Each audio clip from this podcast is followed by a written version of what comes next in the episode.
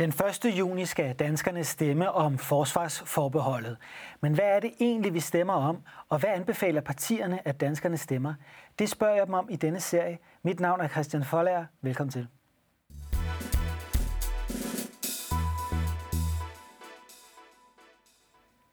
Og også velkommen til dig, Anne Valentina, EU-ordfører og forsvarsordfører for Socialistisk Folkeparti. Hvorfor skal vi stemme ja, som I anbefaler?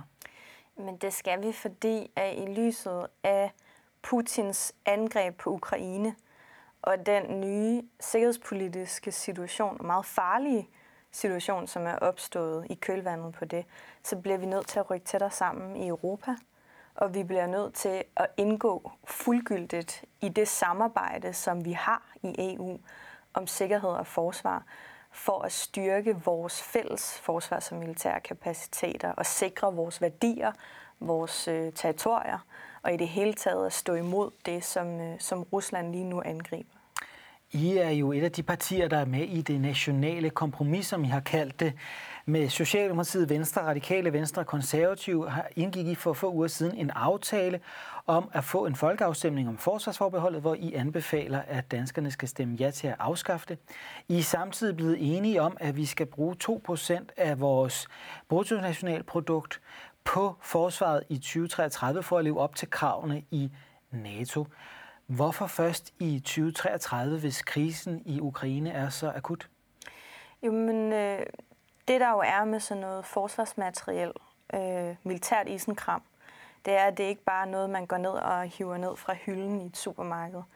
Øh, det skal øh, bestilles og produceres, og øh, det betyder, at vi får at vide af Forsvarskommandoen, at man kan ikke bare gå ud og bruge en masse milliarder i morgen, og så styrker vi vores forsvar fra den ene dag til den anden.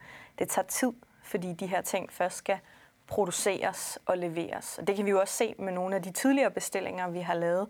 Vi har stadigvæk 27 øh, F-35 fly, som venter på at komme til Danmark, og som ikke helt er kommet af med deres tekniske børnesygdomme endnu. Så altså, derfor så bliver vi nødt til at indstille os på, at det med at opgradere vores forsvar og vores militære kapaciteter, det er en længere proces, også selvom vi godt kunne ønske os, at det gik hurtigere.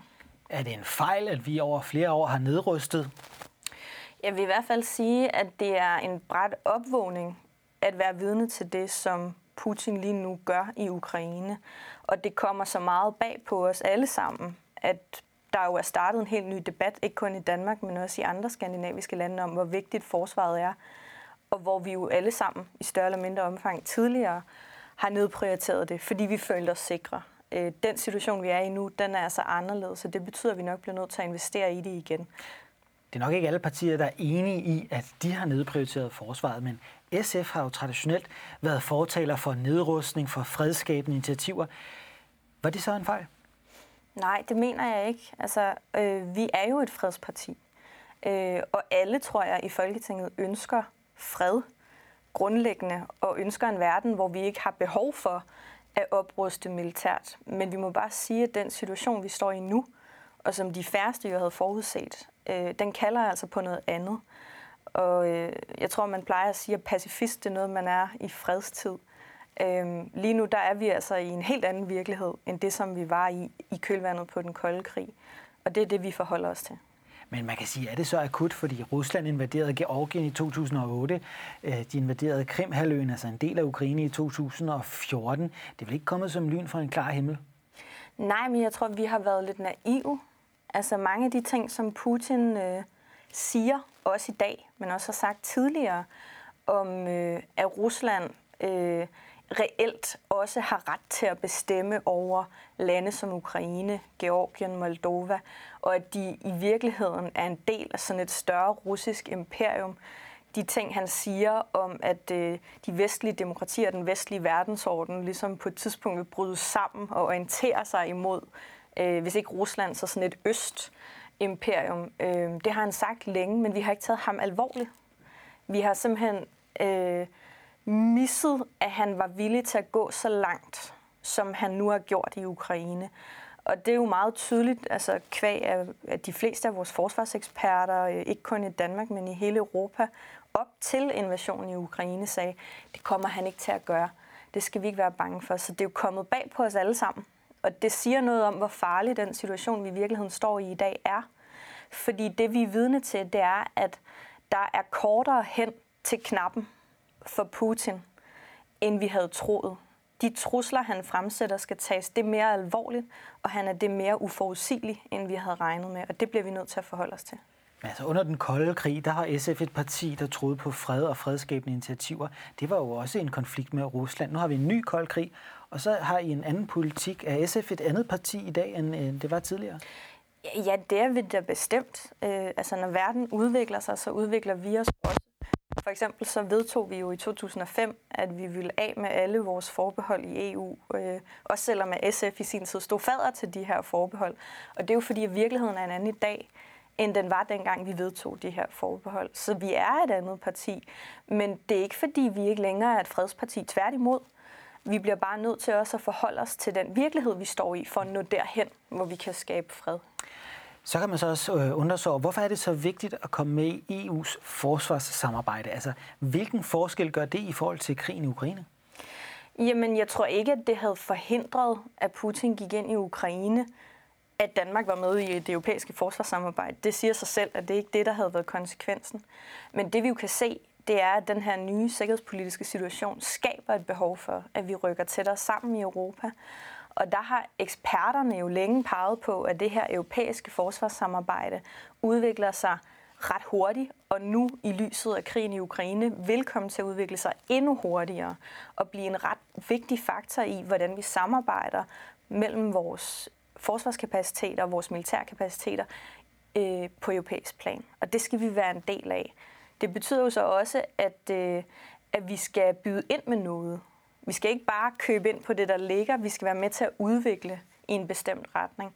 Og der tror jeg, at noget af det, vi kan byde ind med fra dansk side, det er jo fokuset på den bredere sikkerhedspolitik, som ikke bare handler om øh, krudt og kugler, men som også handler om den sikkerhedspolitik, som vi bliver nødt til at forholde os til i lyset af klimakrisen, og det, som den gør for stigende mængder af klimaflygtninge i lyset af de spændinger, vi ser i Arktis og har set i Arktis længe, men som jo bliver forværret både i den her situation, men også i lyset af en klimakrise og forandringer deroppe.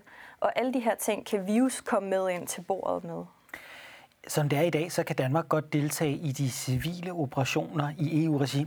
Forsvarsforbeholdet betyder kun, at vi ikke kan være med i de militære operationer. Vi kan sågar være med i de civile militære operationer, hvis det civile og militære kan skilles ad i operationen. Mm. Men hvilke EU-militære operationer skal vi være med i, når vi afskaffer forsvarsforbeholdet, som I anbefaler?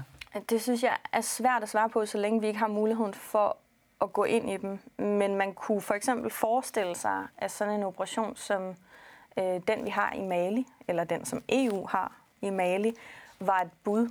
Øh, vi har jo fra dansk side indgået i ikke EU's militære operation i Mali, men i den franskledede militære operation. Øh, og der er vi jo, for at sige det rent ud, blevet smidt ud på røv og albuer. Blandt andet fordi, at franskmændene jo har nogle imperialistiske interesser i den her region. Øh, det går heller ikke så godt for FN-missionen, altså den, der hedder MINUSMA, som var øh, sidestykket til den franske mission, som vi deltog i. Men EU-missionen, den får lov til at blive. Og det er jo lidt interessant, og det siger noget om, at dels at EU nogle steder kan gå ind, hvor andre har noget i klemme og gøre en forskel, men også tror jeg, at EU's militære operationer kan noget andet og noget mere end de traditionelle krudt- og kugler-missioner, fordi EU jo er forankret værdimæssigt i noget, der også handler om humanitære indsatser, om institutionsopbygning, om demokratiudvikling, og det tager man med ind i processerne omkring de her militære operationer. Det synes jeg egentlig er ret vigtigt i en region som Mali, hvor vi ellers har stået udenfor og været tvunget til at gå ind i en fransk mission ellers. Hvis man ser på listen over militære operationer de sidste 10-15 år, så er det primært i Afrika. Og kritikere siger jo, at det er et skalkeskjul for, at franskmændene får lov at forfølge deres interesser med EU-tropper. Skal danske soldater bidrage til det? Altså, hvis det var et skalkeskjul bare for, at franskmændene fik lov til det, så tror jeg ikke, de havde haft behov for at lave Operation Barkan, som vi jo deltog i, og hvor vi alle sammen er blevet smidt ud. Øh, EU er altså noget andet end de franske imperialistiske interesser. Øh, så spørger du mig, er det bare missioner i Afrika? Altså, der er jo selvfølgelig nogle missioner i Afrika, men hvis du læser det nye bud på EU's sikkerhedspolitik, altså det her, der hedder det strategiske kompas, så er der jo en bred erkendelse af, at vi skal ligesom gå fra at føre ørkenkrige til at passe bedre på vores europæiske værdier og vores europæiske grænser. Og øh, man vil gerne flytte ens militære indsatser og ligesom sikkerhedspolitiske fokus ind i nærområdet til Europa. Og det stemmer ret fint overens med det, som vi ønsker i SF. Vi har jo øh, været imod øh, Irak, vi har været imod Afghanistan, men det stemmer også fint overens med det, som amerikanerne efterspørger i NATO-regi. Altså at Europa i fremtiden bliver bedre til at løse sine egne problemer i stedet for at USA skal komme rendende hele tiden og hjælpe os. Og der bliver det europæiske forsvarssamarbejde stedet at styrke vores evne til at gøre det i. Også med de militære missioner. Så hvor er det, de her operationer skal sættes ind, som Danmark skal være med i? Jamen altså, vi kan jo ikke spå om, hvordan fremtiden ser ud, men jeg, jeg kunne forestille mig, at Bosnien øh, får brug for europæisk indblanding på et tidspunkt. Jeg kunne også forestille mig, at hvis man en dag når dertil, hvor man skal lave en fredsbevarende mission i Ukraine, så bliver det EU, der gør det. Fordi øh, NATO kan ikke. Hele konflikten i Ukraine handler om, at, at Rusland ikke vil have NATO for tæt på. Øh, FN kunne være et bud, men det der jo er med FN, det er, at øh, Rusland sidder i Sikkerhedsrådet i FN og vil formentlig blokere for at man kan gå ind og lave en fredsbevarende FN-mission i Ukraine. Og så er der altså kun én aktør tilbage, og det er EU. Det kunne være nogle af de ting, som vi kunne gøre i EU-regi i fremtiden. Ja. Som det er nu, så er samarbejdet mellemstatsligt. Det vil sige, EU-landene kan selv beslutte, om de vil sende tropper med til de her militære operationer, og om de vil være med i at, at godkende operationerne. Men der er mange kræfter i EU, som taler for, at man skal afskaffe enstemmigheden og vetoretten og overgå til en overstatsligt samarbejde, hvor et kvalificeret flertal af landene kan beslutte, hvor der skal sættes ind med tropper.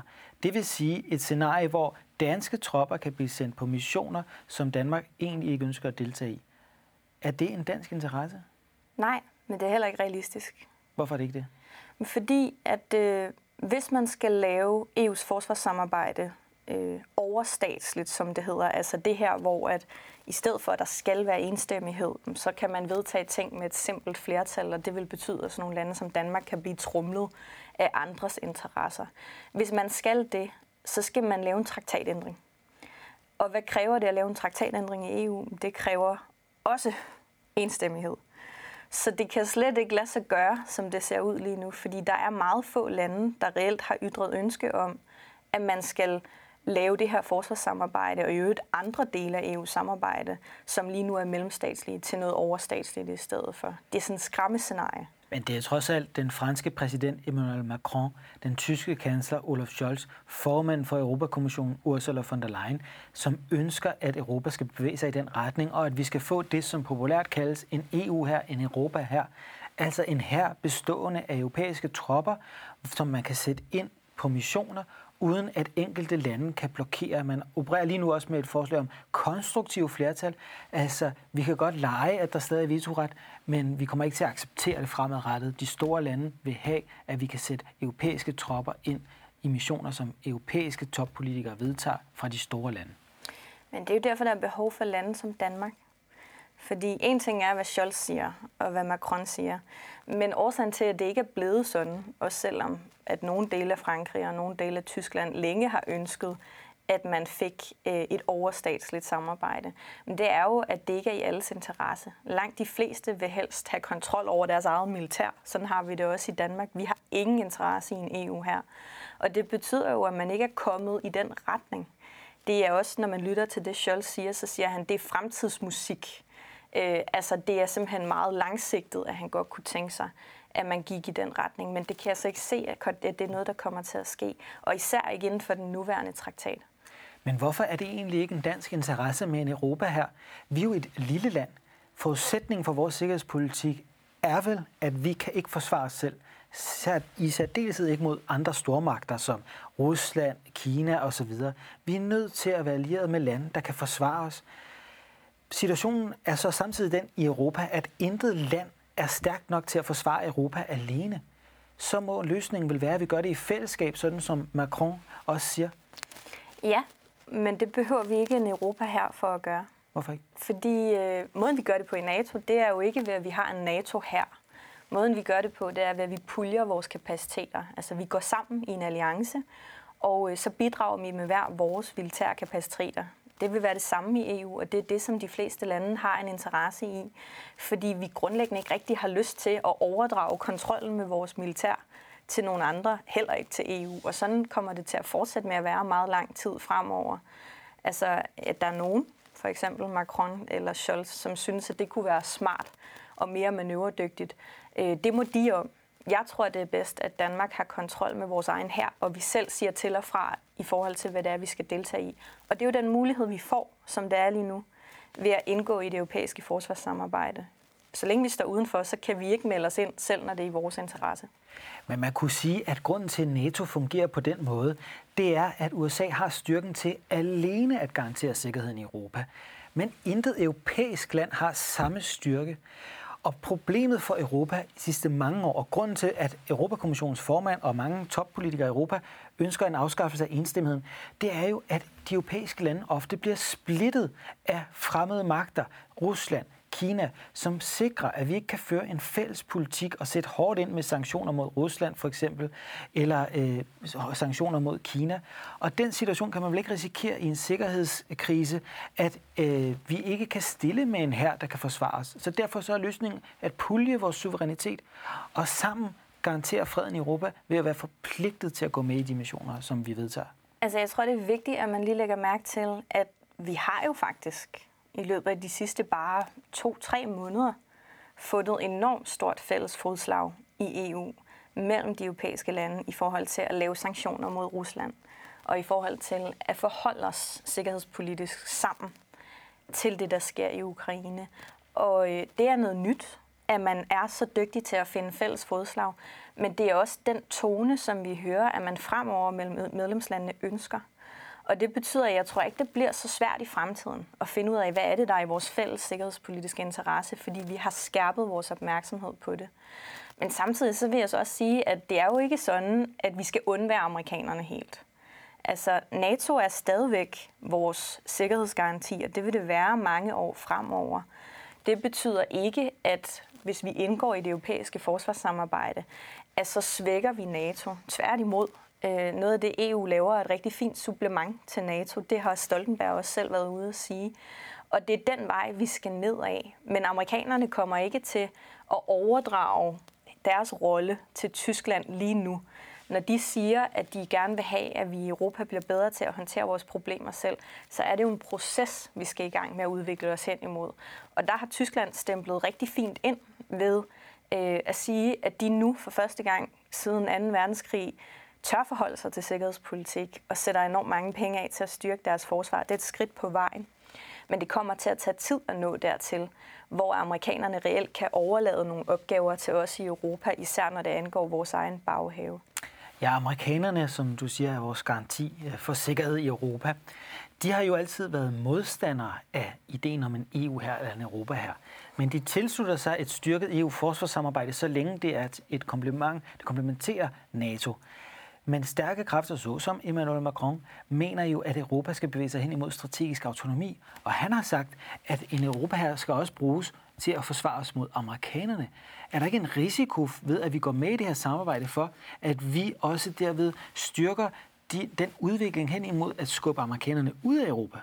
Nej, tværtimod. Jeg tror, at den bedste måde at sikre, at EU's forsvarssamarbejde udvikler sig i en konstruktiv retning, som vi kan bruge til noget i Danmark og i resten af Europa. Og den bedste måde at sikre, at det er komplementært til NATO og supplerer NATO, det er ved, at vi går ind i det og sidder med ved bordet, fordi vi jo netop, som jeg også sagde til at starte med, ved at træde ind i det, får medbestemmelse og den her vetoret, som vi ikke har i dag. Altså fordi, at alting på forsvarssamarbejdsområdet i EU skal vedtages enstemmigt, så har man også mulighed for at veto som land imod hvad som helst. Ligegyldigt om det er en militær mission, eller om det er et projekt om øh, forskellige forsvarskapaciteter. Og det er i virkeligheden, synes jeg, den bedste kontrolmekanisme, vi kan få fingre i i Danmark. Og der er det, øh, som jeg ser det, ikke særlig godt, at vi står udenfor, sådan som det europæiske forsvarssamarbejde og dets udvikling accelererer i de her år.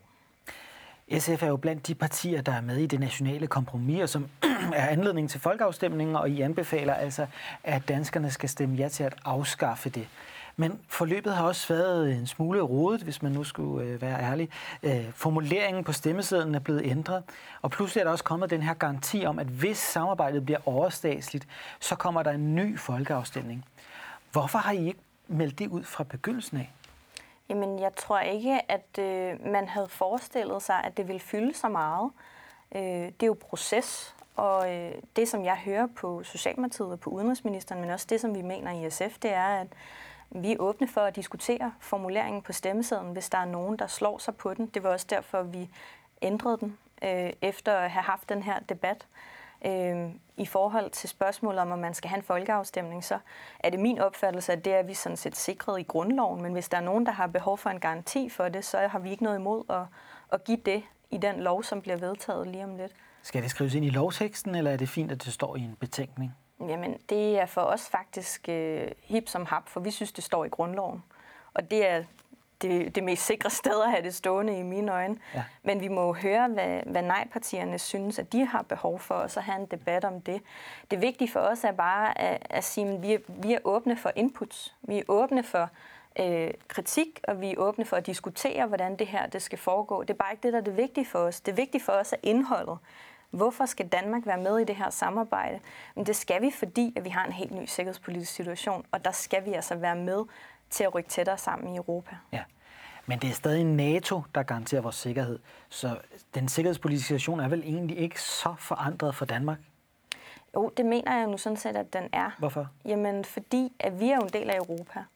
Og øh, hvis man lægger mærke til, hvad amerikanerne har sagt, som vi også berørte tidligere, så har de jo sagt, at Europa skal i fremtiden blive bedre til at håndtere deres problemer selv. Og Danmark er som en del af Europa også i den gruppe lande, som i fremtiden skal blive bedre til at håndtere vores problemer selv.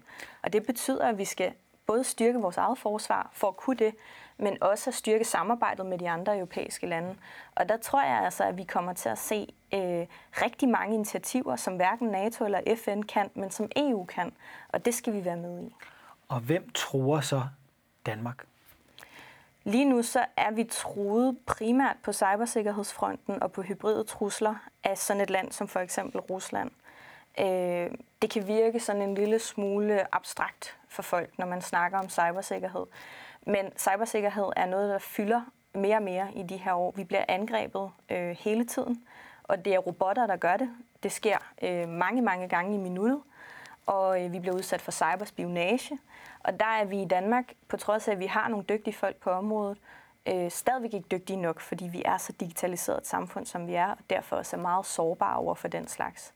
Og der tror jeg, at nogle af de samarbejdsprojekter, der ligger i EU, nogle af de erfaringer, man gør sig i de europæiske lande, fordi vi bliver udsat for de samme cyberangreb, det er noget, som vi kan drage rigtig stor gavn af og være med til at være øh, samarbejdspartner i, men også at udvikle. Øh, det er ikke, fordi NATO ikke er opmærksomme på cybersikkerhed. Det er de. Men når nu vi for eksempel ser en spillover-effekt fra cyberangreb, som rammer en række europæiske lande, så er det os, der samler de fælles erfaringer og bliver udsat for det samme. Og der tror jeg, at det er en fordel, at vi sammen her i Europa samarbejder om, hvordan vi passer på vores øh, digitale infrastruktur. Ja. Hvis danskerne stemmer nej, og det kunne meget tyde på i forhold til meningsmålingerne, tror det så øh, sikkerheden for Danmark? Jeg tror ikke, at verden går under. Hvis ikke vi afskaffer forsvarsforbeholdet, så prøver vi at finde andre måder at samarbejde på. Men for mig giver det mening at vi afskaffer forsvarsforbeholdet og bliver en del af det her europæiske forsvarssamarbejde. Man skal passe på, at man ikke maler øh, skræmmebilleder op, øh, og det, det har jeg ikke lyst til at gøre, fordi vi har også mulighed for at samarbejde om forsvar og sikkerhed uden om det europæiske forsvarssamarbejde. Men når vi kan høre, at eksperterne siger, at det europæiske forsvarssamarbejde udvikler sig meget hurtigt i de her år, og det kommer til at spille en meget større rolle i fremtiden, at hvor at det tidligere ikke har været et problem for Danmark at stå udenfor, fordi det har været mindre betydning, men at det i fremtiden vil blive et problem for os, så synes jeg, det er vigtigt, at vi lytter.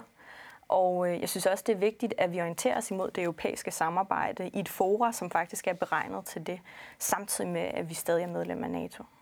Vi må se, hvad danskerne stemmer den 1. juni. Jeg vil sige tak, fordi du kom her, Anne Valentina, og tog debatten.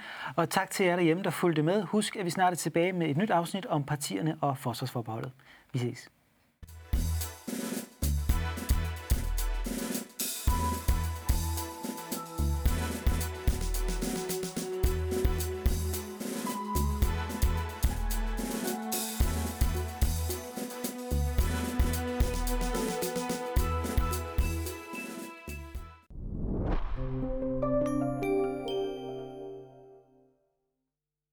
Programmet præsenteres i samarbejde med Europanævnet.